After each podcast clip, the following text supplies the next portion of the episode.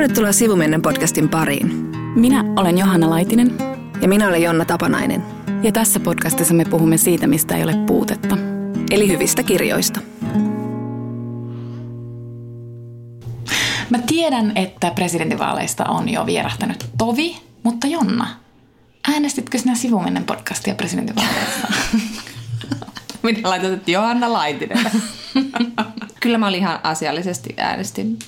Joo, sen takia lähetämme tämmöisen virallisen tiedotteen, että vaikka sivumennen podcastin kannatus presidentinvaaleissa oli noin 0 prosenttia, niin me olemme silti uusi normaali. Ai sä haltuun. Mä otan nyt haltuun. Joo, otat saman tien leijona, leijona symboliikka haltuun myös. Se sitten ensi kerralla. Joo. Mutta hei, ähm, me olemme lukeneet tällaisen kauhukirjallisuusklassikon, eli Mary Shelleyn Frankensteinin. Tämä kirja viettää juhlavuotta tänä vuonna. Siitä enemmän hieman myöhemmin. Mitäs muuta Jonna on mielessä? No tänä aamuna, kun mä join aamukahvia ja sitten mä luin Hesaria ja minä olin silleen, mitte, nyt alkaa jotkut olympialaiset, Pekingin olympialaiset, jossain on olympialaiset. Johanna, sä seuraat urheilua ja me tiedämme, että tämä on mouka, moukan merkki, että ei ole ollenkaan perillä urheilusta, koska kyllä se kuuluu myös jonkinlaiseen yleissivistykseen.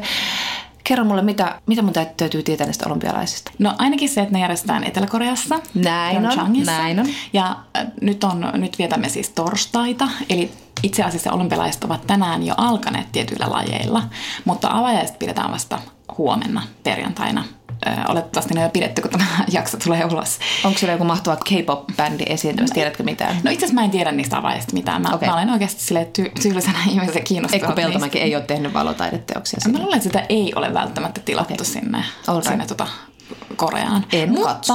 sen verran sun täytyy myös tietää sitä, että nämä monilajeista näytetään keskellä yötä aikaeron takia. Aa. Mutta minä olen sentään, ää, pomoni kuuntelee tätä usein, tiedoksi nyt sitten sinnekin, että mä oon nyt tulostanut olympiaohjelman ja liimannut sen mun tietokoneen vieraan työpaikalla, koska siis nämä on työajalla, siis tulee paljon näitä lajeja. Ah, näytetään. Okay. Ei oikeastaan illalla yhtään. Joo, Yöllä ja työaikana. Pomolle tiedokset etäpäiviä nyt sitten Ei, Kyllä, mä luulen, että mä pystyn multitaskaamaan ainakin osittain, että tiettyjä tehtäviä tehdessä voi myös niin kuin sit kuunnella selostusta. Okei. Okay. Uh, Mä haluan antaa tällaisen viikon sitaattipalkinnon. Marjo Niemi, josta puhuttiinkin tuossa vuoden viimeisessä lähetyksessä, ja hänen romaaninsa kaikkien menetysten äiti sai Ruunaperin palkinnon. Ja se oli tosi hieno juttu, koska se jäi vähän, no en tiedä vähälle huomiolla, mutta kuitenkin ei saanut palkintoa ainakaan viime vuonna. Niin mä olin tosi iloinen tästä palkinnosta ja sitten hänellä oli, hänestä oli haastattelu Hesarissa. Ja musta hän sanoi, kun me ollaan puhuttu aika paljon kirjallisuudesta ja mikä sen merkitys on. Ja, ja sitten hänkin kritisoi sitä, että kun puhutaan aina siitä taiteen hyvinvoi, hyvinvointimerkityksestä, mutta hän on valmis siihen puheeseen, jos se tuottaa rahoitusta taiteelle. Mm. No mä luen tämän suoraan, tämän hänen sitaattinsa.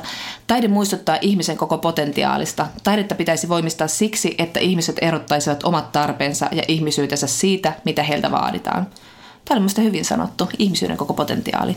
Se on tosi hienosti sanottu. Se on vielä sanottu sillä tavalla, että se pistää oikeasti miettimään, että mitä se niin kuin tarkoittaa. Niin, nimenomaan. Siis tavallaan, niin. että se on tosi hieno sitaatti just siksi, koska sä saat siitä tietyllä tavalla otteen heti, mutta sitten kuitenkin mutta siinä on vielä... sä joudut niinku vielä miettimään, että ei kun siis mitä, niin. mitä tämä mitä tää niinku tarkoittaa. Sitten mä nauratti mm, pieni tämmöinen juuri tulen tiedon mukaan uutinen, mutta siis Bookseller-saitilla oli tämmöinen uutinen, että tämän vuoden avain trendiksi kirjallisuudessa ennustetaan feministisiä dystopioita. Ja tietenkin tässä nyt on Margaret Atwood ja orjattaresi etunenässä nyt viemässä tätä trendiä eteenpäin. Tässä uutisessa mua nauratti vain tämä pätkä, että Tämä trendi osoittaa lisääntyvän halun lukea kirjoja, joissa on vahvoja naishahmoja. Vielä, vieläkö tällaisiakin pitää korostaa. Mutta kyllä, kyllä. Mutta tämä on hauskaa. Tämä kaikki liittyy kaikkeen, koska siis tämä kirja, eli Frankenstein, jota me tänään käsitellään enimmäkseen, niin sehän oli oikeastaan tämän, niin kuin skifidystopia, missä esimerkiksi Margaret Atwood, missä genressä hän kunnostautuu todella paljon, niin loi ehkä tämän lajityypin. Tota, sitten tuossa on vielä pakko sanoa, että toivottavasti se nyt ei ole vain tämän vuoden että tietysti niin kun toivoisi, että se jatkuisi. Ja sitten tota, mä en oikein sitten tiedä tuossa, että mitä tarkoitetaan semmoisella niin vahvalla naishahmolla. Että mm. mä tietysti myös toivon, että saamme lukea myös niin kuin tosi heikkojen ja luuserinaisten tarinoita. Kyllä, ja kyllä. Niin kuin, Joo, ehdottomasti. Et, et aina ei Sanotaan hyvin rakennettuja Niin, että, mutta että ehkä se vahvuus tarkoittaa sitä, että naisilla on myös keskeinen rooli niissä kirjoissa, eikä ne ole niin kuin syrjässä. Frankensteinissa puhumme siitä varmasti nyt kohta tuossa myöhemmin, mutta siinä on kiinnostavaa, että naiset tavallaan loistaa aika lailla poissaolollaan, vaikka Kyllä. kirjailija on nainen mikä on aika ymmärrettävää, koska se on kirjoitettu sellaisena aikana, kun se on kirjoitettu, mutta eivät ole kuitenkaan täysin poissa siitä, Ei. vaan aika niin kuin, hauskastikin kirjoitettu tavallaan sinne Kyllä. sisään sinne storyin. Ja usein poissaolo voi olla myös merkittävä Joo. asia, merkityksellinen asia. Me ollaan myös luettu sarjakuvaa, tai sarjakuva ja tietokirjan risteys. Vihan ja inhon internet, Johanna Vehko ja Emmi Niemisen viime vuonna ilmestynyt sarjakuvateos. Ja, ää, Aika, aikaan istuva teos. Joo, se käsittelee siis netissä tapahtuvaa trollausta, vihapuhetta ja, ja niin edelleen, joka erityisesti kohdistuu naisiin, joka, joka on niin kuin myös erityisesti rasistista.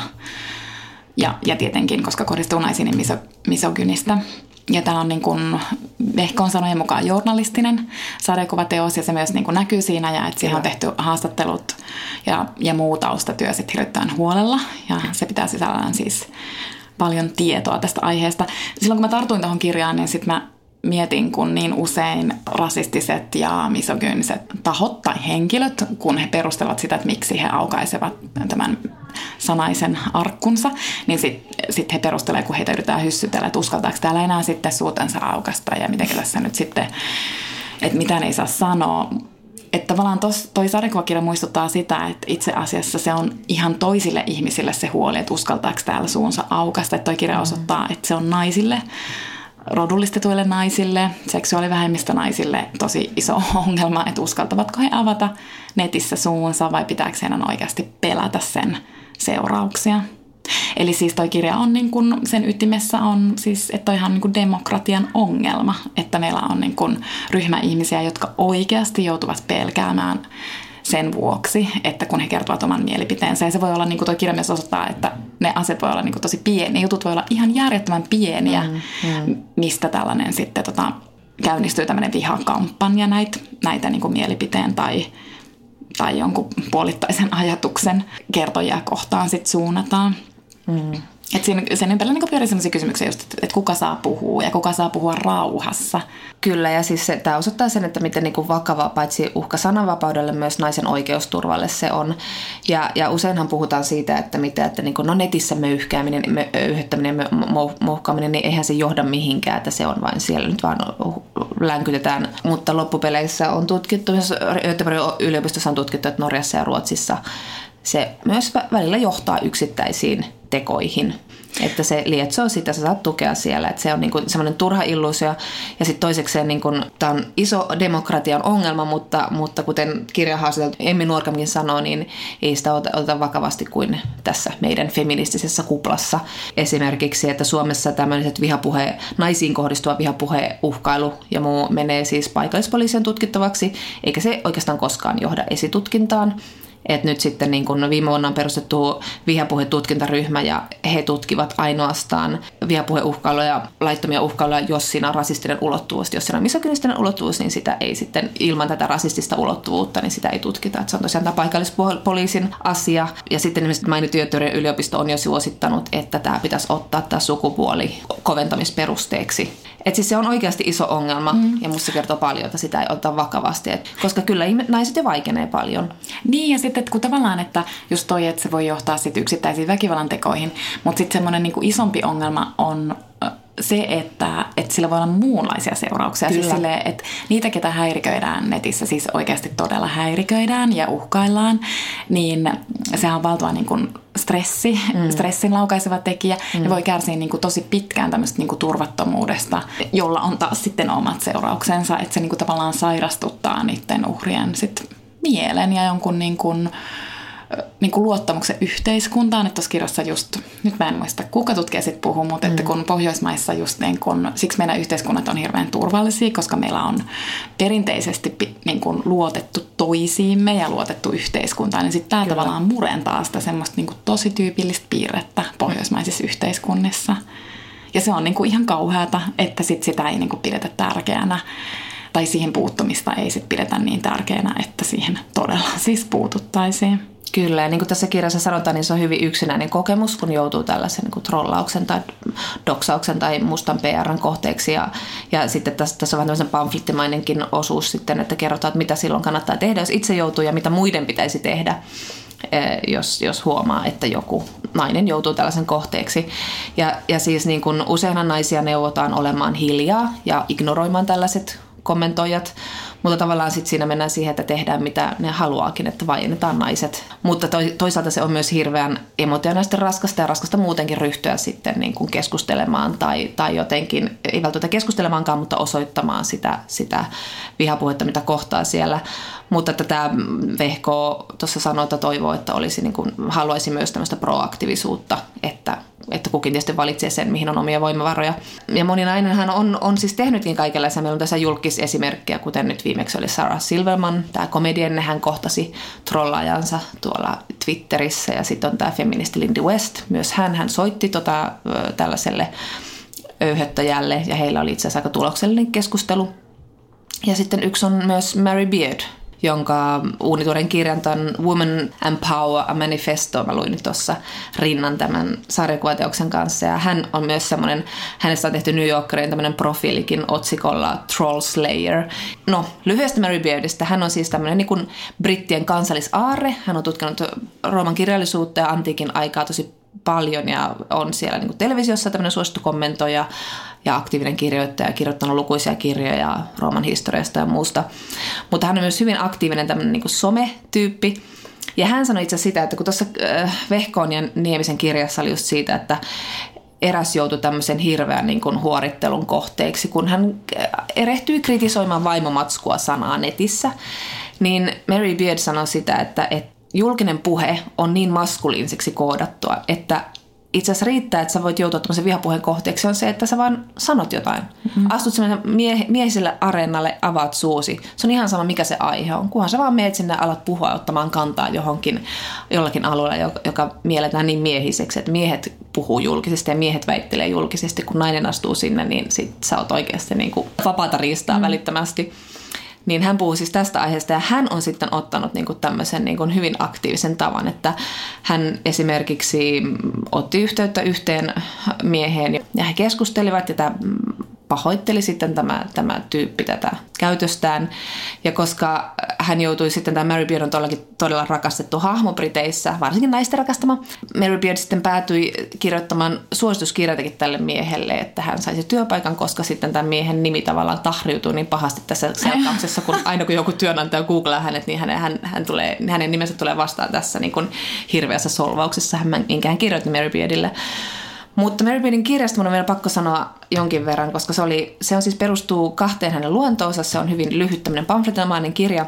Me ollaan puhuttu paljon sun kanssa siitä, että miten tarina on maskuliininen ja ule, niin kuin me, siitä on hyvin se on maskuliininen käsitys, että siinä pitää antaa joku toiminta ja, ja mennään ja tehdään ja suoritaan joku tehtävä. Se on niin kuin hyvin. Ja nyt viime aikoina on kuitenkin tätä trendiä haastaneet monet, että sinne nousee ihan vaikka tyttöys tai, tai naisen seksuaalisuus tai ihan vaan niin kuin naisen elämään liittyvät asiat ilman mitään tämmöisiä hillittömiä toiminnallisia aspekteja, niin hän puhuu just tästä, mistä mä sanoin, että, että myös niin kun julkinen puhe on niin maskuliiniseksi koodattua, että, että sitä tavallaan pitäisi päästä haastamaan. Ja hän, hän sanoi sitä, että, että naisen vaimentamisessa on hyvin pitkät perinteet länsimaisella kulttuurilla. Ja itse asiassa ensimmäisessä tämmöisessä niin kuin, ensimmäinen kirjattu esimerkki siitä, kuinka nainen vaiennetaan, tulee Odysseijasta, eli 3000 vanhasta runosta, jossa tota, kun Odysseus on lähtenyt retkilleen, Penelope odottaa siellä kosioiden ympäröimänä kotonaan ja hänen poikansa kasvaa sitten sen tarinan aikana mieheksi ja sitten kun äiti Penelope uskaltautuu puhumaan julkisesti kosioiden edessä, niin tämä poika vaientaa äitinsä ja sanoo, että meepäs äitee kortteeriissa ja pysy siellä, että tämä puhuminen on miesten hommaa. Ja sitten tässä kirjassa Mary Beard tuo esiin lukuisia muita esimerkkejä. Täällä on Ovidiuksen metamorfooseista, siellä on herran papitar Iio muutetaan lehmäksi ja siellä on niin kuin Filomila, jolta leikataan kieli, jotta hän ei voi kertoa, kuka hänet raiskasi. Siellä on Ekko, josta tulee vain, joka pystyy vain toistamaan kaikuja. Siellä on niin kuin lukuisia lukuisia esimerkkejä tästä. Hänen pointtinsa on se, että ne ei vaan niin kuin heijastele yhteiskuntaa, jossa naisella nyt ei vaan ollut roolia eikä oikeuksia eikä muuta, vaan ne kertoo siitä, että niin kuin puhuminen oli niin, se oli niin kuin tavallaan yksi semmoinen maskuliinen attribuutti, että siis, että puhuminen oli niin tärkeä asia siinä yhteiskunnassa, että se määritteli miehen. Ja tavallaan se, että niin se Telemakoksen, Telemakoksen käytös kertoo siitä, että Telemakos kasvaa pojasta mieheksi, kun hän ottaa roolin ja puhuu julkisesti. Että se on niin, niin koodattu siihen, siihen miehisyyteen. Ja sen takia sillä on niin syvä vaikutus vielä meidän nykyyhteiskuntaan. Se ei ole pelkästään se tarina, vaan se, että se, se määrittelee mieheyden. Ja siksi on niin, niin hankalaa lähteä niin kuin, äh, naisena haastamaan tätä tuhatvuotista perinnettä. Et sen takia naiset joutuu sitten aika paljon niin kuin kritiikin kohteeksi, kun he vaikka pyrkivät valtaan, poliitikkona puhuvat julkisesti.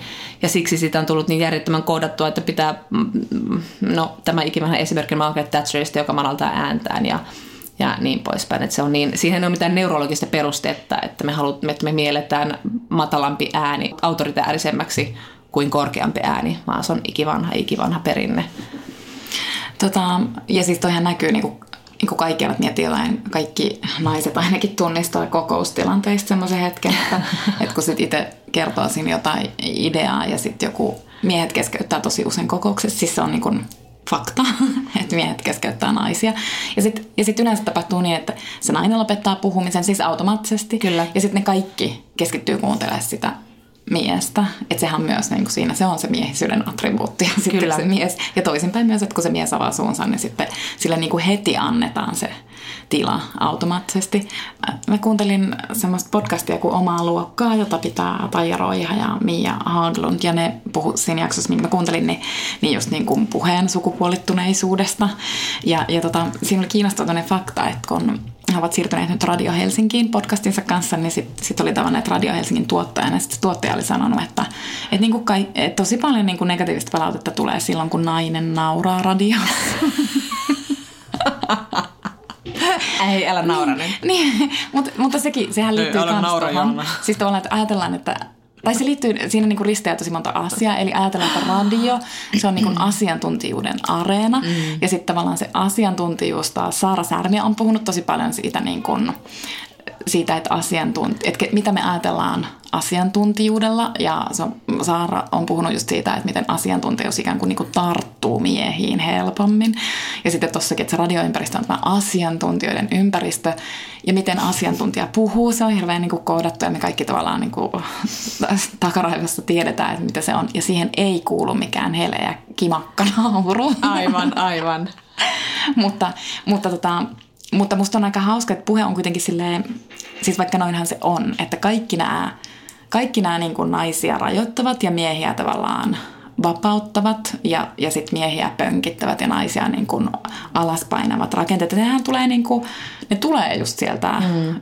kirjallisuuden kaanonista, eli ne oikeasti tulee sieltä niin kuin kreikkalaistaruista. Ne tulee raamatusta, raamattuhan vaikuttaa ihan hirvittävästi meihin. Mm. Ja, ja joku nyt MeToo-kampanjan ympärillä ei li- jonkinnäköisen MeToo-liikkeen vaatimuksesta, kun tällä liikkeellähän ei ole johtohamoja, mm. niin, mutta kuitenkin tämän niin kuin ympärillä on alettu käydä keskustelua just taideteoksista. Aivan. Mutta että, että sieltähän tulee myös niin kuin ihan hirveä, niin kuin, siellähän ne on kaikki se, siellä se miehen katse niin kuin on, että siellä sitä on niin kuin mm. satoja satoja vuosia, että menee mihin tahansa taidemuseoon, jos rupeaa katsoa niitä tauluja, niin siellä sitä miehen katseella sitten katsotaan niin kuin naiskroppaa ja sieltä Kyllä. se on siirtynyt pornografiaan, että jos katsoo niin kuin pornokuvastoa, niin se tulee siis länsimaisesta taiteesta. Mm. Sillä on ihan niin kuin tavallaan ylevät juuret sillä mm. pornollakin. Mm. Ähm, mutta silti voi sanoa, että jotain on kuitenkin muuttunut. Musta just tuntuu, että aika moni nainen nykyään ajattelee, että minä en niin kuin puhetyyliäni esimerkiksi vaikka muuta. Mm, mm. Tai, että, tai että minä voin nauraa. Mm. Tai että mä voin ö, olla pohtiva niin kuin puheessani, että ei ole pakko tavallaan heti osata sanoa asioita oikein, vaan voi olla niin kuin keskusteleva. Mm. Ö, ja pikemminkin ehkä sitten silleen, ja tätäkin on niin kuin hirveästi käsitelty feministisessä kirjallisuudessa ja feministisissä klassikoissa, että ainakin mä itse tunnistan semmoiset, jos mä näen vaikka jonkun ukkelin, joka yrittää puhua sille hirvittävän vakuuttavasti ja jotenkin niin kuin hitaasti ja vähän silleen niin kuin NS-asiantuntijana. Mun mielestä se on tosi epäilyttävää, että mulla niinku ekana herää epäilys. Ja sitten mä ajattelin, että miksi toi puhuu noin hitaasti ja noin möreällä äänellä. Mitä hän esittää? niin, että miksi se esittää. Että miksei se tota... Eli et, ja mm. mulle se tavallaan niinku merkki siitä, että mä en luota sen ihmisen asiantuntijuuteen välttämättä. Okei, että mä niinku joo, tosi joo, tosi tarkkaan joo. niinku sit kuuntelen sitä, että mitä se sanoo. Ja se pätee tavallaan myös naisiin. Että mä mietin, tota, aloitimme presidentinvaaleilla ja palataan mm. vielä sinne niinku miljoonan vuoden Joo. taakse, eli presidentinvaaleihin. Aha. Mutta että siellä esimerkiksi Laura Huhtasaari on mun mielestä esimerkki siitä, että nainen yrittää ottaa tällaista tosi miehistä puhetapaa mm. ja se herättää mussa ihan hirvittävää niin kuin epäluottamusta. Ja- mä en usko siihen, mitä se... Mä oon ihan sillä, että miksi se puhuu niin kuin 70-luvun miespoliitikot. Niin, niin. Mun on vaikea erottaa, mitä, mikä herättää mitä tunteita, mutta ärtymystä herättää ainakin minussa. Mä en ihan varma, mikä herättää. niin ja siis voi tietysti olla, että myös se sisältö, jos siellä semmoista nyt sitten erityisesti on, niin että myös se niin kuin herättää ärtymystä. Aivan. Mutta että, että jos kiinnittää niin kuin oikeasti huomiota myös, että, koska mm. siis mä väitän, että kyllä hänelle on varmasti, kaikilla poliitikoilla on myös niin kuin, äh, puhe, puheen neuvojia, että niin kuin neuvotaan, että mitä kannattaisi puhua, että se on vakuuttavampaa. Ja mä luulen, että hänellä on niin kuin joku tosi vanhakantainen konser- niin kuin kristilliskonservatiivi mm.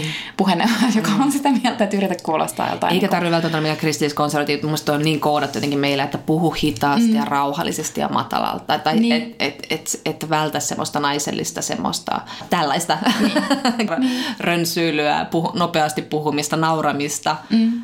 Ja mä oon ainakin itään yrittänyt välillä että no niin, mä taas hekottelemaan, en vaikuta ollenkaan vakuuttaa sille, paska, mun tyyli nyt on sellainen. Niin. Ja nyt mä vedän tällä tyylillä. Ja mustakin tuntuu, että me ollaan aiemmin puhuttu siitä, mä joskus kerroin sulle, että, että mä olin Tukholmassa vaatekopissa sovittamassa vaatteita ja koin semmoisen valtavan vapautumisen tunteen. Että kun yhtäkkiä mä olin silleen, että hetkinen, mä oon 40, mä saan tehdä aivan mitä mä niin haluan. Mä muistan, ja sit sä osit crazy housut. ja mä ostin sitä aivan crazy housut. No niin, ihanat ne housut. No mutta ei. niin se niinku liittyy tavallaan myös siihen, että nykyään musta tuntuu, että mä oon niinku tosi vapautunut siinä, mitä mä puhun. Mm. Siis jotenkin, sillä, että mä olin, että mua ei kiinnosta, mm. että jos mun lähe... siis, siis totta kai mua siinä vaiheessa kiinnostaa, jos yhtäkkiä niin kuin 50 prosenttia Suomen kansasta jostain syystä yhtäkkiä kääntyisi mua vastaan, mutta, mutta, mutta että mua ei niin kuin jossain työtilanteessa mm. tapaa koko ajan eri ihmisiä eri puolilta. Ja sitten jos mä näen, että joku ei niin kuin arvosta mua jotenkin mun jonkun puhetyylin takia, niin ei, mua ei siis kiinnosta. Se Niin, on niin. asia, joka ei hetkauta mua. Ja nyt kun puhuit tuosta Laura Huhtasaaresta, niin pakko sanoa myös vielä tästä poliitikoista ja vallasta ja muusta, että tämä Björnin toinen osa tässä kirjassa sitten perustuu toiseen luontoon, jossa hän puhuu naisista ja vallasta ja miten myös valta on niin koodattu niin miehiseksi, että siihen liittyy aina tietty julkistatus, tietty semmoinen prestiisi, julkinen arvovalta ja, ja sellaista niin kuin tiettyä karismaa ja kaikkea tällaista. Sekin on hyvin maskuliinista. Paitsi että hän haluaisi, että me, me niin avattaisiin silmämme sille, että miten julkinen puhe on mielletty, niin miksi mitkä tekijät sitä tekee, niin miesten areenan, niin hän haluaisi myös avata silmämme sille, miten valta määriteltäisiin uudelleen. Että jos, mitä jos valta olisikin semmoista, joka ei kuulu vain johtajille, vaan se tarkoittaisi niin kuin sekä johtajia että seuraajia, että niin kuin yhteistyötä. Ja että sitten, sitten hän puhuu tässä Black Lives Matter-liikkeestä, jonka perustaja siis kukaan ei tunne nimeltä, mutta mä haluan sanoa heidän nimensä. Mä lunttaan Alicia Garza, Patrice Kulos ja Opal Tomet. Ja, ja että he ovat niin kuin tehneet tämmöisen ihan valtavan ison asian ilman mitään statusta, joka on levinnyt. Ja sitten sama nyt tässä MeToossa. Eli hänen, sen perustaja Tarna Burke, ei kukaan häntä tunne, mm. mutta hän on niin kuin hän ja hänen seuraajansa on yhtäkkiä pyöräyttänyt vallan ihan toiseen asemaan. Että mm. et, et se yhtäkkiä kuuluukin naisille ja mm. naisia uskotaan. Mm, ja toi yhteistyö on niinku, jotenkin mä ajattelen töissä tosi, mua helpottaa hirveästi, jos, jos mulla on vaikka joku pattitilanne töissä, mm. Niin sit mua helpottaa, jos mä rupean ajattelemaan sitä just itse asiassa niinku yhteistyön kautta. Mä mm. käytän sitä aika semmoisena mekaanisena välineenä. Aivan. Että, että jos mä ajaudun umpikujaan, niin sitten mä mietin, että, että miten mä niin kuin yhteistyöllä ratkaisisin tämän. Että entä jos mä niin kuin rakentaisin yhteistyötä, että mitä mun Aivan. nyt pitäisi tehdä Aivan. jotta mä saisin rakennettua luottamusta ja yhteistyötä. Niin, se on niin. hirveän toimiva myös niin kuin väline. Tämä on tosi hieno, hieno ajatus tältä pieniltä, tai siis sillä, että tai tulee semmoinen kauan toiveikas olo, että kyllä se on mahdollista, mm. kyllä valta voidaan määritellä uudelleen. Niin. Että se voi tarkoittaa, että se lähteekin sieltä ruohonjuuritasolta. Mm. Ja jos Naomi Klein puhuu tässä, tässä edellisessä ilmastonmuutosta käsittelevässä kirjassaan, uh, Climate versus Kramer? il- ilmastovasta... Anteeksi. Tämä oli niin Kramer. Tämä oli niin huono juttu. Kato, mä olin vielä hitaasti silleen, mitä sä tarkoitit? Naurasit itse tälle omalle jutulle. Joka oli niin huono. Ilmasto vastaan kapitalismi. Niin siinähän puhuu siitä, että miten niinku ruohonjuuriliikkeessä itse asiassa on se valta muuttaa kaikki. Niin. Ja muuttaa itse asiassa, että ruohonjuuriliikkeet haastaa ja aktivistit haastaa kapitalismin. Ja se on mahdollista mm. ja se voidaan tehdä. Niin samalla tavalla niin kuin tässä. Että jotenkin, että nyt mä mietin se, että mitä jos me Johanna julistettaisiin vuoden 2019 kirjalliseksi trendiksi feministiset utopiat. Oo, Lähetkö tähän? Mä heitin mun korvat sille oikein, höristin korvia, niin sille kyllä ehdottomasti. Joo. No niin, se on hoidettu. Ensi vuoden kirjalliset trendit. Mitäs muuta me halutaan vielä jutella? Niin tästä vallasta vielä, että se, mitä Beard sanoo myös, on se tärkeä asia, että esimerkiksi jos, jos joku nainen erehtyy sanomaan julkisella areenalla jotain, joka myöhemmin todistetaan vaikka virheelliseksi tai vääräksi, tai hän tekee virheen ylipäätään, niin hän kohtaa siis kolme kertaa enemmän paskaa mm. kuin, kuin mies, joka vastaavasti tekee virheen. Mm. Eli, eli tota, niin kuin jos mietitään vaikka meidänkin poliitikkoa, että niin kuin miettii, että miten, miten esimerkiksi joku Antti Rinne on edelleen demareitten puheenjohtaja, miten se on mahdollista, kun miettii, kuinka nopeasti Jutta Urpilainen sai lähtöpassin. Tai saati sitten Mari Kiviniemi, että vastaavassa asemassa ollut mies ei tuskin olisi ojentanut eropyyntöään Tari Haloselle niin sukkelaan. Mutta, et, et, ja sitten niin kuin, miten Hillary Clintonia käsiteltiin näitä, näitä sähköposteja, jotka oli oikeastaan aika pinatseja, joita pahoiteltiin, mutta niitä, niitä jauhettiin koko vaalikampanja. Et siis se, että niin kuin nainen saa, saa avata suunsa, olla väärässä, sanoa, ai sori, mä olin väärässä ja poistua paikalta. Sori mm. siitä. Ja kaikki jatkuu niin kuin ennenkin. Eli väärässä olemisen vuosi myös. Niin, ja jotenkin toi on tosi hyvä pointti, että sitten mä niin kuin jotenkin itse asiassa kannustaisin ihmisiä avaamaan suunsa ja olemaan väärä, niin kuin, että saa. Niin, se on ihan mahtava ajatus. se on hyvin rajoittava niin, tekijä. Että, Usein miettii, niin. että mä en ole nyt ihan varma tästä, että uskallanko mä sanoa sille, niin. anna mennä ja niin. sano sitten myöhemmin, sano. että itse asiassa. Ja sit, niin, ja sitten myöhemmin voi sanoa sille, että nyt mä sain lisätietoa, mä opin tästä asiasta ja mä niin. olin itse asiassa väärässä aiemmin. Ja toi olisi ihana puhekulttuurin niin. muutos, että ihmiset voisi sanoa ja, ja, ja, ja siis oikeasti sanoa olevansa väärässä niin. ja muuttaa mielipidettä ja todeta, että juuri tulen tiedon mukaan puhuin juuri äsken paskaa ja niin. asia onkin näin. Ja... Niin. Ja juuri tulen tiedon mukaan mä en tiedä, ymmärtänyt yhtään, mistä mä puhuin. Kyllä. Mutta ainakin mä aukasin suuni ja puhuin. Että se on kyllä naisille myös niinku kyllä. tärkeää. Haja-ajatus tähän, mistä me ollaan puhuttu, niin, niin tämäkin tavallaan hassusti taas kokoaa kaiken yhteen. Ää, Rebecca Solnit, hänetkin näkään nykyään mainitsemme joka ikisessä jaksossa, niin hän, oli, hän jakoi Facebookissa vanhan tekstinsä, jonka hän oli kirjoittanut naisista, joita ei, 2014 hän on kirjoittanut sen Harper's Bazaariin, ja hän, siinä hän kertoo siis naisista, joita ei uskota, kun he kertovat seksuaalisesta ahdistelusta mm. tai seksuaalisesta väkivallasta. Ja viittaa tässä tekstissään siis Cassandran myyttiin. Cassandrahan oli antiikin kirjallisuudessa mä en muista kenen tytär se nyt oli, mutta kuitenkin hän oli siis nainen, joka sai, sai ennustamisen lahjan, mutta hänet kirjoittiin sillä tavalla, että kukaan ei uskonut hänen ennustuksiaan. Eli hän ennusti paitsi oman miehensä myös itsensä murhan, mutta kukaan ei uskonut, niin mm. huonostihan siinä sitten kävi. Sekin esimerkki tulee antiikin kirjallisuudesta, niin. mutta nyt Cassandraa uskotaan. Niin, mahtavaa. Halleluja. Hei, mä sanon vielä tota, semmonen oikeastaan tuolta tuosta tota, sarjakuvakirjasta, josta tuossa josta niin kun aiemmin puhuttiin, eli tuosta Vehkoon ja Niemisen vihan ja inhon internetistä, että tämmöinen ihan käytännön vinkki, minkä voisit sanoa, että jos te näette, että tässä, jos teitä itseänne häiriköidään netissä, niin ostakaa tämä kirja, niin sitten te saatte sieltä niin kuin tukea. Mutta jos te näette, eli olette sivusta seuraaja ja näette, että jotain niin kuin trollataan tai kiusataan tai mustamalataan, niin lähettäkää sille ihmiselle tukevia viestejä. Se oli oikeastaan se, mitä mulle jäi niin kuin, tosi selkeänä ohjeena sieltä mieleen.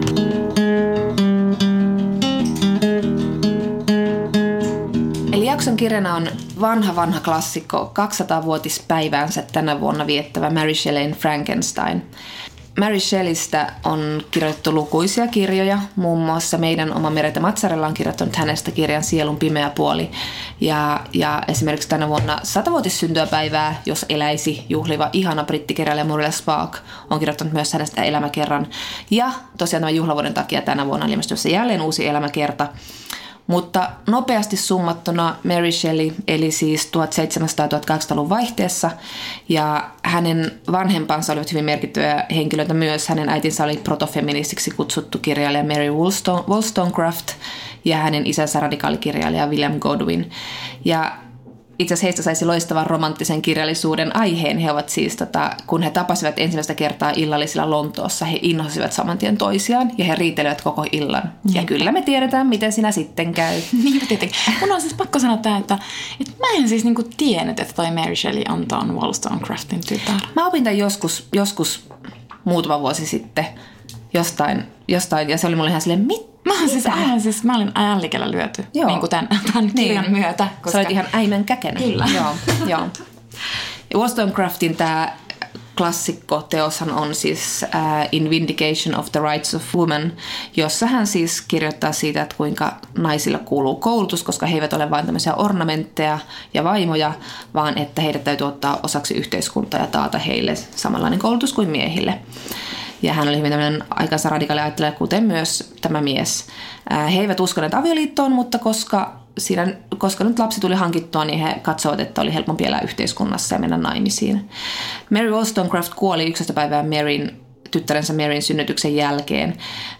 Ja sitten tämän jälkeen hänen miehensä sitten päätti kirjoittaa tämmöisen tell all muistelman, jossa hän siis kertoi myös niin kuin vaimonsa aika tämmöisestä niin kuin huolettomasta seksuaalielämästä. Hänellä oli siis ollut kumppaneita, hän oli lapsi edellisestä niin kuin, äh, suhteesta ennen kuin hän tapasi ja meni naimisiin Godwinin kanssa.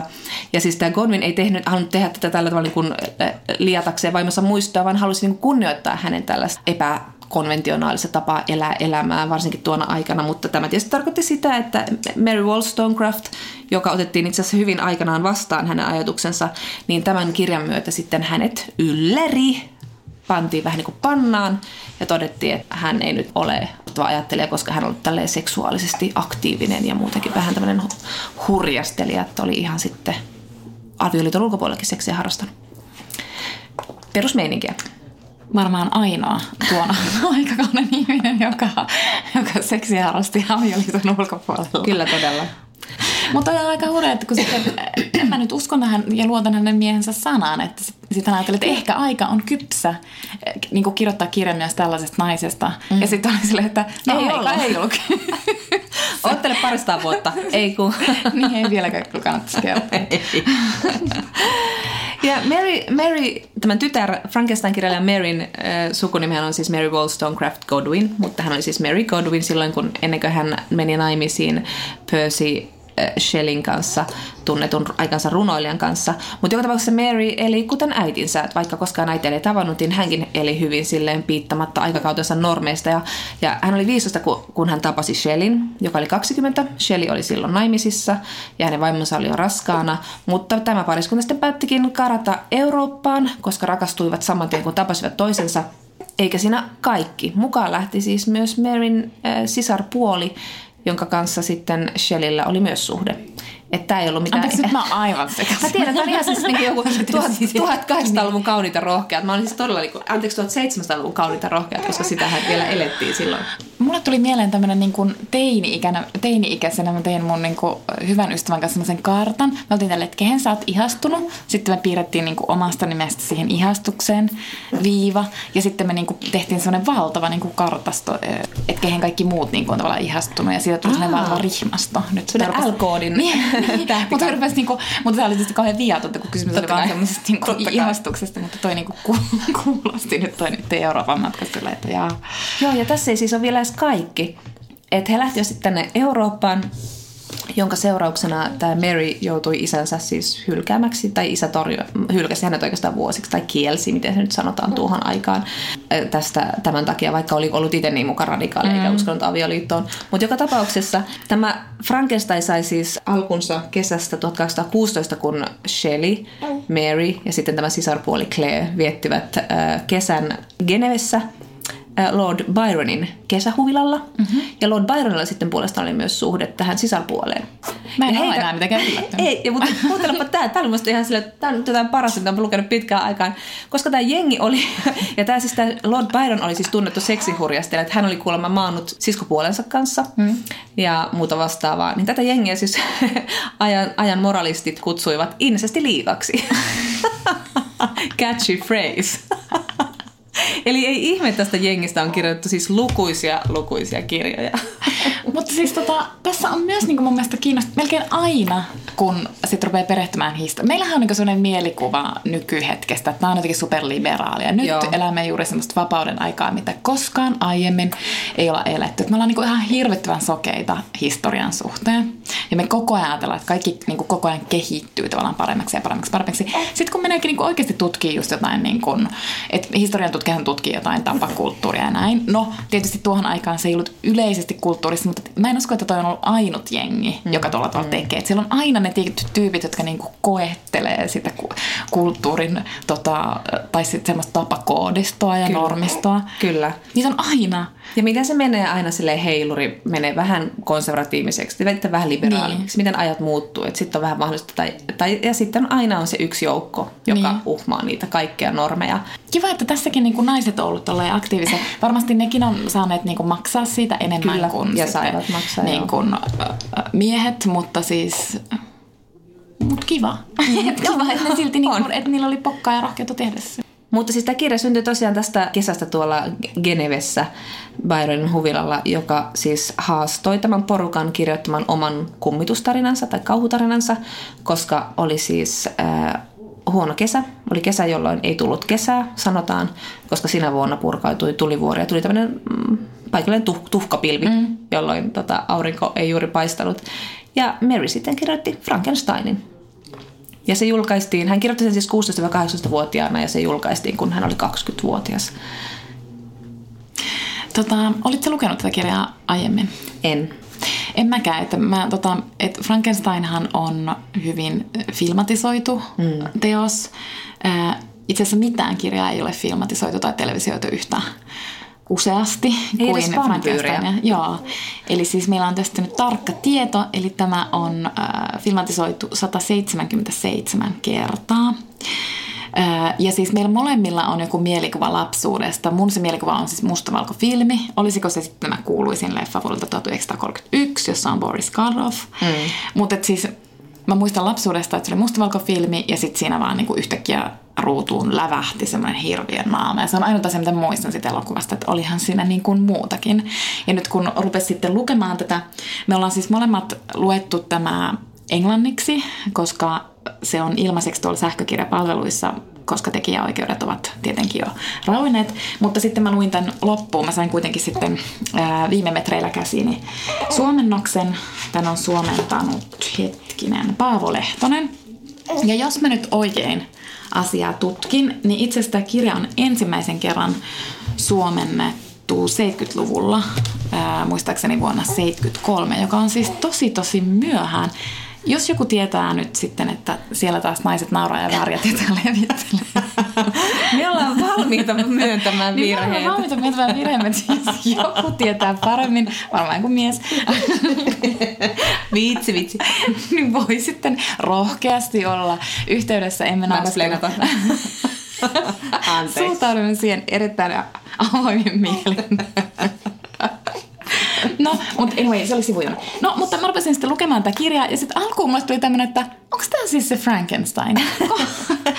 Koska tämä itse asiassa alkaa Venäjältä, tämä alkaa Pietarista ja, ja tota, tämä alkaa kirjeellä. Ja tämä kirje on suunnattu, me tuossa alussa mainittiin, että tässä kirjassa niin kun on naishahmoja, mutta he ovat poissa olevia hahmoja. Tai tässä on naishahmo, joka on poissa oleva hahmo. Ja tämä kirja on osoitettu Mrs. Savillelle Englantiin. Ja, ja tota, tämä on tällaiselta englantilaiselta ö, löytöretkeilijältä, joka on Venäjällä. Hän on tämmöinen R. Walton. Ja sitten hän kertoo tällaisesta, että hän on lähdössä Pietarista Arkangeliin ja, ja sitten he siitä siirtyvät Jäämerelle ja näin edelleen ja ovat tulossa Englantia sitten kohti. Öm, sitten näitä kirjeitä on tässä useita ja, ja sitten mä edelleen luin tätä ja mä olin tällä, että ei tämä ole se Frankenstein, että tässä on joku nyt, tämmöinen tämä digiaika on, että sitten tulee jotain vääriä tie- tiedostoja virus tulee.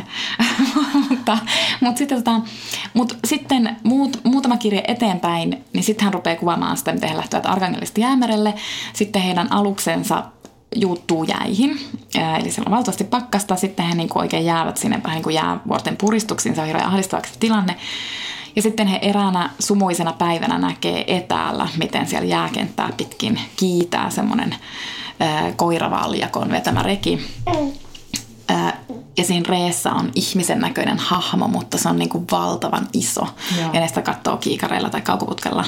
Ja sitten seuraavana päivänä heidän aluksensa läheltä taas löytyy sitten samanlainen reki, jossa on sitten hyvin voipunut ja uupunut mies ja, ja ihan siis niin kuin ihmisen kokoinen mies. Ja tämä löytynyt mies on sitten ää, herra Frankenstein. Ja sitten tämä Frankenstein rupeaa puolestaan kertomaan tarinaa. Joo. Ja Victor Frankenstein on siis juuri tämä, joka luo tämän hirviön. Että useinhan Frankensteinista puhutaan niin kuin se hirviö olisi se Frankenstein, mm. mutta se on ihan, siitä on tullut niin myyttinen ja ikoninen niin. hahmo, että se ei oikeastaan enää eroteta. Niin. Mutta jatka. Niin, ja, tota, niin, ja just, että kun sanotaan, että Frankensteinin hirviö, niin se todellakin tarkoittaa, että se genetiivinen muoto on siitä, mm. siitä luojasta. No niin, mutta sitten tämä, sitten tämä tarina niin kuin tavallaan sit Frank, äh, Frankensteinista ja sitten sen hirviöstä käynnistyy. Että Frankenstein tosissaan luo tällaista niin kuin uutta aatamia. Tässä on tämä hyvin raamatullinen tämä kertomus, mutta käykin niin, että siitä tulee niin kuin, no ensinnäkin ihan hirveän näköinen, mikä on tälle Frankensteinille shokki. Ja tota, hän ikään kuin hylkää tämän luomuksensa sitten. Ja sitten myöhemmin tässä kirjassa, tässä tapahtuu tässä välissä vaikka mitä, mutta sitten hieman myöhemmin Frankenstein kohtaa tämän hirviönsä ja sitten tämä hirviö taas rupeaa kertomaan, mitä hänelle on sillä välin tapahtunut. Ja sitten hän myös niin kuin kertoo, että miksi hänestä onkin tullut paha, koska hän on syyllistynyt siinä välillä sitten hengen riistoon. Ja se liittyy siihen, että hän haluaa kostaa tälle omalle luojalleen. Mutta että, että niin kuin, ja etenkin siinä vaiheessa, kun sit se hirviö rupesi kertomaan sitä tarinaansa, niin minähän siis samastuin siihen hirviöön. Mm, mm. Musta se oli aivan, aivan siis ihana. No eli Johanna, tätä pidetään usein tämmöisenä niin kuin, no tämä on paitsi myyttisi, myyttinen hahmo, mutta tämä on myös ehkä tunnetuin kauhukertomus. Ää, ja kauhuelokuva on tästä tehty, niin pelottiko sua? No mun täytyy sanoa, että itse asiassa mua ei hirveästi pelottanut. Et se oli mulle niinku yllätys. Mä ehkä odotin, että mä olisin pelännyt just siksi, koska tämä on niinku niin alleviivaten. Mm. Tästä puhutaan kauhuklassikkona. Että mä luin tätä enemmän semmoisena niinku psykologisena tutkielmana. Ja osittain psykologisena tutkielmana siitä hirviöstä ja siitä, että koska hänet siis jätetään täysin kaiken ulkopuolelle. No ensinnäkin, että hänen luojansa, siis käytännössä hänen isänsä, mm-hmm. hylkää hänet. Ja, ja sitten hän, tota, hän vetäytyy vuorelle. Tämäkin siis itse asiassa nyt kun kerroit tästä äh, Mary Shelleyn elämästä, jossa niin kuin Geneve on isossa roolissa. Myös tässä kirjassa ollaan paljon Genevessä ja niin kuin Sveitsin vuorilla. Kyllä. Mutta tämä kirja myös matkaa siis tosiaan sit sinne Pietariin ja Arkangeliin ja Skotlantiin Engla- ja joo, joo. Irlantiin ja sitten muistaakseni Pariisin kautta sitten tonne takaisin sinne Geneveen ja niin edelleen. Joo. Mutta tota, äm, niin, ja siis mä ehkä nyt sanoinkin sen, mutta, mutta että luin niinku semmoisena tutkielmana just siitä, että miten tämä, kun se Frankenstein hylkää tämän hirviön, niin että sillä on tämmöinen niin kuin valtavan trau- niin kuin oikeastaan traumaattinen hylkäämiskokemus. Mm. Ja sitten vielä se, että hän niin kuin tiedostaa, että hän on tosi tosi erinäköinen kuin ihmiset. Ja hän myös tiedostaa, että hän ei itse asiassa ole oikeastaan ihminen. Mutta että hän sitten niin kuin haluaisi hän löytää esimerkiksi semmoisen niin vuorista perheen, jota hän tarkkailee välimatkan päästä ja niin kuin oppii heidän kauttaan ihmisten, tässä tapauksessa ranskan kielen. Ja, ja niin kuin, että hän tavallaan niin kuin ihastuu siihen semmoiseen idylliseen perheeseen ja hän olisi halunnut sen idyllin ja sen perheen ja hän uskaltaakin ottaa kontaktia tähän perheeseen, mutta sitten hänet niin kuin hylätään, häntä vastaan hyökätään. Siis oikeastaan niin kuin ulkoisen olemuksensa perusteella, koska vielä siinä vaiheessa tämä hirviö oli ihan hyvä. Kyllä. Ja niin kuin sä sanoit, niin tämä, ei tämä muokaan pelottanut, mutta tässä oli muutamia aika hyytäviä hetkiä ja, ja sellaista. Mutta enemmän tämä on, tämä on ehkä se, että tämä on leimuttu niin genrekirjallisuutena, tämä on kauhukirja, mutta tämä on todellakin tämä on oikeasti psykologista kauhua. Et se, se, tai, tai psykologista kauhua, mutta myös psykologinen tutkielma. Ja tätähän on siis 70-luvun feministit pitäneet hyvin tämmöisenä, niin kuin, paitsi että tämä on pidetty ekana skifikirjana myös, niin ajan kirjallisuus on silloin kuitenkin aika narratiivista, niin tämä, tämä niin kuin uskaltaa poiketa siitä just tällä niin kuin venäläinen maatuskan lukke rakenteellaan. Tämä Mary Shelley, hän ei ota oikeastaan niin kuin puolta kertaakaan mm. tässä kirjassa, että hän ei esimerkiksi nimeä tätä hirviötä, hän ei kutsu sitä hirviöksi, kaikki ihmiset kutsuvat sitä hirviöksi tai demoniksi tai kurjaksi, mutta että hän ei nimeä, mm. että hän on niin kuin tämä, tämä luomus, Frankensteinin, Victor Frankensteinin luomus, josta ihmiset tekevät hirviön.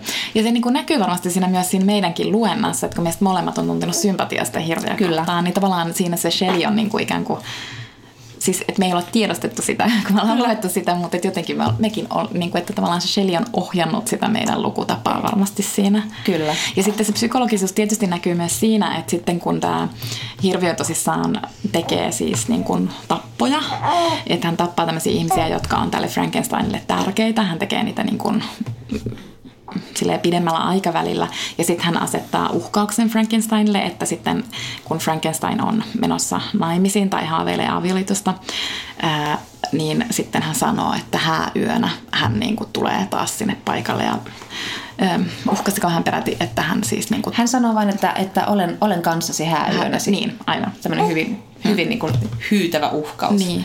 Ja sitten, et... Jollei hän toteut, tämä niin, aivan. toteuta tätä Frankensteinin toivetta. Ehkä emme mainitse sitä, tai ehkä Joo. se on niin tunnettu se toive. Ehkä se on. Ehkä me spoiletaan tämä kaksi tavoittuna klassi. Ehkä me spoiletaan sen, mutta tapauksessa siis Frankensteinin hirviö toivoi itselleen morsianta. Hmm. Mutta sitten Frankenstein rupeaa siinä jotain teotoroimaan eikä suostu tekemään sitä morsmaikkua. No, mutta, mutta kuitenkin, että just se psykologisuus on vielä sitten, että, että tietyllä tavalla sit, niin kun sitä hirviötä katsoo psykologisella katseella, mutta sitten sen jälkeen siirtyy katsomaan sitä Frankensteinia psykologisella katseella, koska siitä tulee, siitä tulee niin kuin hirveän kuumottavaa, että kun sä tiedät, että kun se hirviö on sitten uhannut ää, ikään kuin tulla hääyönä paikalle, niin sitten se rupeaa myös näkymään siinä Frankensteinin käyttäytymisessä ja tavallaan se päivä, joka pitäisi olla hänelle maailman onnellisin, kun hän saa tämän ihanan ää, vaimonsa, hmm. niin sitten hän vaan on ahdistunut ja pelkää sitä ja pelkää, mitä tulee tapahtumaan. Ja tekee kyllä siinä mielessä tämmöisen niin kuin kyllä kauhukirjan ja kauhuleffan perusmokan mm, sille, että mm, älä lähetä sitä ihmistä sinne makuhuoneeseen yksin. Niin, nimenomaan. Oh. Sille, mitä mielessä liikkuu? Niin, niin, että minä menen tuonne yksin. Minä menen, jää tänne niin, yksin. että minä menen pihalle vähän tarkastamaan, niin. että onko mm mm. mörkö Niin. Mutta silloin ei ollut vielä katsoa kauhuleffoja niin paljon. Se on totta. tai, siis, tai siis tavallaan ei ollut kauhuleffoja, mutta tähän käytetään nykyäänkin. Kaikissa Kyllä. jännityksessä ja kaikessa kauhussa.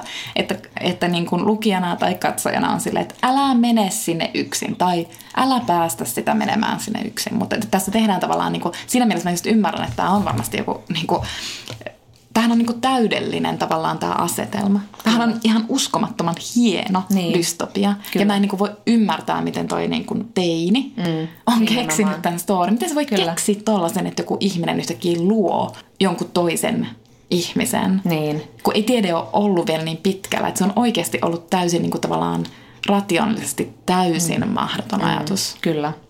Ja sen takia juuri pidetään tämmöisenä ekana skifi, skifiromaanina.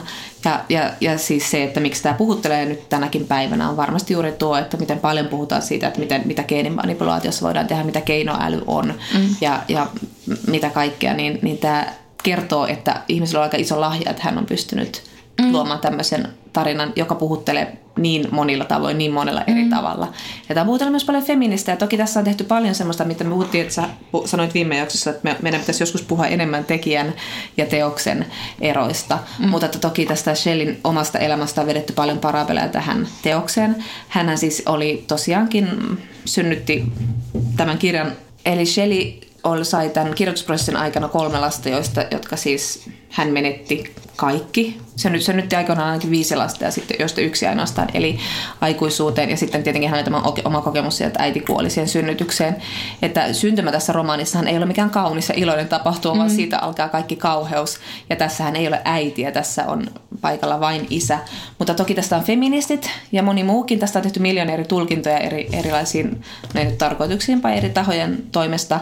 Tavallaan on puhuttu siitä, että toisaalta niin kun, koska naisille synnytys oli tuohon aikaan niin kauhean ja riskaabelia, niin ehkä hän haaveili synnytyksestä, jossa naista ei tarvita. Toisaalta hän saattoi sitten miettiä sitä, että miten, niin kuin, mitä tapahtuu, jos, jos niin kuin isät hylkäävät lapsensa, mitä tuon aikaan tapahtui myös paljon hänen lähipiirissään. Muun muassa Lord Byron hylkäsi kaikki tenavat, joita hän siitti. Ja sitten toisaalta myös se, että niin kuin naimattomat tai yksinhuoltaja äidit ja, ja aviottomat lapset olivat samalla lailla yhteiskunnassa niin kuin vihattuja ja syrjittyjä, niin kuin oli nämä Frankensteinin tämä hirviökin oli. Mm. Et paljon on niin kuin vedetty siihen, siihen tosiaan niin kuin yhteneväisyyksiä. Ja varmasti siinä on paljon muuta, mutta tämä, tämä romaani, tässä on niin paljon ulottuvuuksia, että onhan tässä tietenkin tuo tuo ulottuvuus ja romaani on monien osien summa.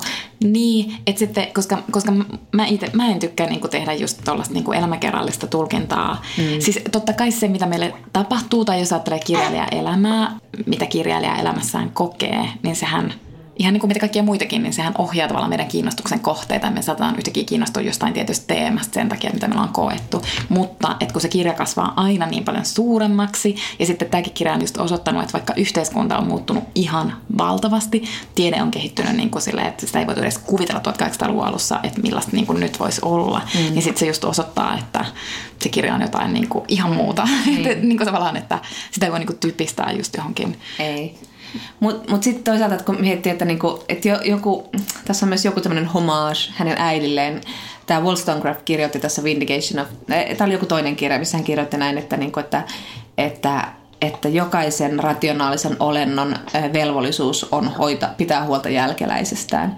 Ja sitten tässä käy juuri niin, että mm. tämä mies ei pidä huolta mm. jälkeläisestään. Ja sä puhuit tuossa alussa jo siitä, että tässä romaanissahan ei ole naishahmoja juurikaan, he ovat aika pienissä osissa, mutta sitten toisaalta tässä myös se, voidaan, moni feministi on myös kiinnittänyt huomiota juuri tähän, että, että tässä ei ole niitä naisia, ja sitten mihin se johtaa, mihin, mihin se johtaa siinä vaiheessa, kun yhteiskunnassa naisia ei oteta mukaan.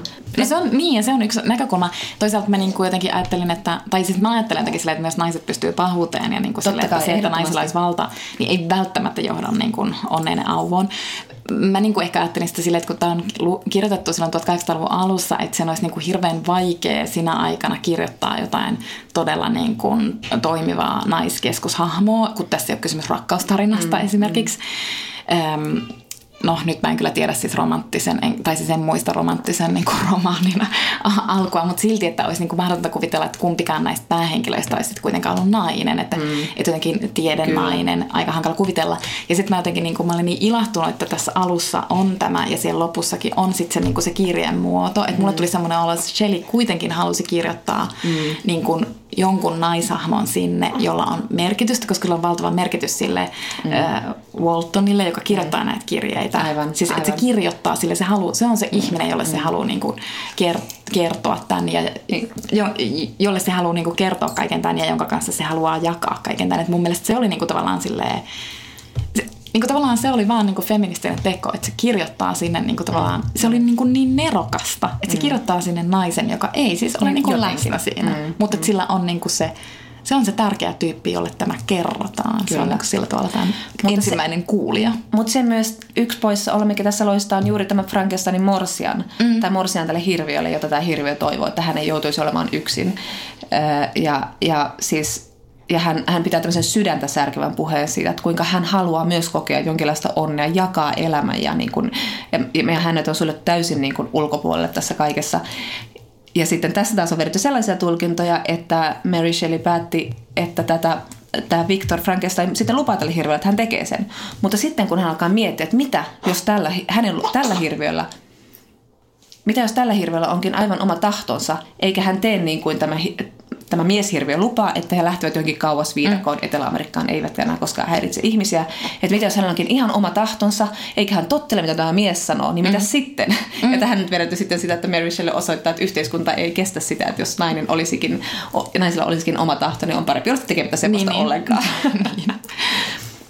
Ja niinpä tämän morsiamen ainekset päätyvät mereen. Kyllä, mutta vielä tästä rakenteesta se, että tämä Mary Shelley tekee tässä niin hienon sen, että tässä on niin välillä, välillä tämä hirviö herättää niin hirveää inhoa ja kauhua olemuksellaan, ja sitten yhtäkkiä sydän sulla ja on se, mm. ei, pikku raukka. Niin. Ja tätä hirveätä on siis pidetty paitsi vauvana, että joka, ja niin kuin tämä hirveä pitää tässä pu- semmoisen pitkän puheen, jossa hän kertoo, kuinka hän syntyi hyvänä ja turmeltumattomana kunnes sitten kaikki hänet hylkäsivät ja hänestä tuli paha. Mutta sitten häntä on myös pidetty orjana. Godwin ja Wollstonecraft oli, ollut, olivat olleet tämmöisiä niin kuin suuri, suuria tämmöisiä orjuuden vastustajia, niin tätä on pidetty myös sellaisena. Ja itse asiassa tätä on niin kuin, esimerkiksi varsinkin Amerikassa näissä näytelmäversioissa, niin Frankenstein on ollut usein puettu afrikkalaiseksi. Mm. Että sitä ulkopuolisuutta on osoitettu sillä tavalla, että tätä on niin kuin todellakin luettu hyvin monella tavalla. Ja kyllä tämä niinku, tää kirja myös kestää sen todella monen Kyllä, ehdottomasti. Niin kuin, tämä oli musta tosi kiva lukea. Mä oon tosi iloinen. Ei se tuli ikinä mieleen ilman tätä juhlavuotta. Mutta mitä, mm, jäikö sulle jotain erityistä tästä mieleen, semmoista, mikä sua puhutteli eniten? No en mä oikeastaan tiedä, että se varmasti tulikin tuossa, niin että et just kaikki se, niin se psykologisuus. No tietysti kaikki hyvät kirjat on niin psykologisia. Niin. Ja tunnelma. Tosi usein niin kirjoista tekee vaikutuksen tunnelma ja tässä Niin. oli niin mahtava tunnelma ja se oli kyllä kauhumainen, niin kuin Kyllä. kaikin tavoin. Kyllä. Niin siis mulla nyt sattuansa syystä, mutta mulle tuli semmoinen, niin tämä oli, tää oli sydäntä särkyvä tämä hirviö molempien, molempien mielestä toki, mutta sitten mulle tuli semmoinen, niin kuin, varmaan niin kuin jokaisen äidin ja isän ehkä suurin pelko siitä, että oma lapsi jäisi vaille rakkautta, että se koettaisi jotenkin torjuttaisi tai, tai se joutuisi jotenkin niin kuin ulos suljetuksi. Semmoinen niin kuin ehkä aika perustavanlaatuinen pelko, mitä vanhemmilla on, niin se oli semmoinen, jota, joka puhutteli ihan kauheasti tässä. Ja sitten se, että se, sen puhuja onkin tämmöinen kaksi metrinen hirviö, mm. niin se oli kyllä aika ristiriitaisia tunteita herättävä. Niin. Mutta hieno klassikko, hieno myytti, elää varmasti vielä seuraavatkin 200 vuotta. Varmasti. Ja meille voi muuten ehdottaa kirjoja, mitä toivoisit, että me luetaan ja käsitellään Instagramissa tai Facebookissa tai Twitterissä. Moi moi! Moikka!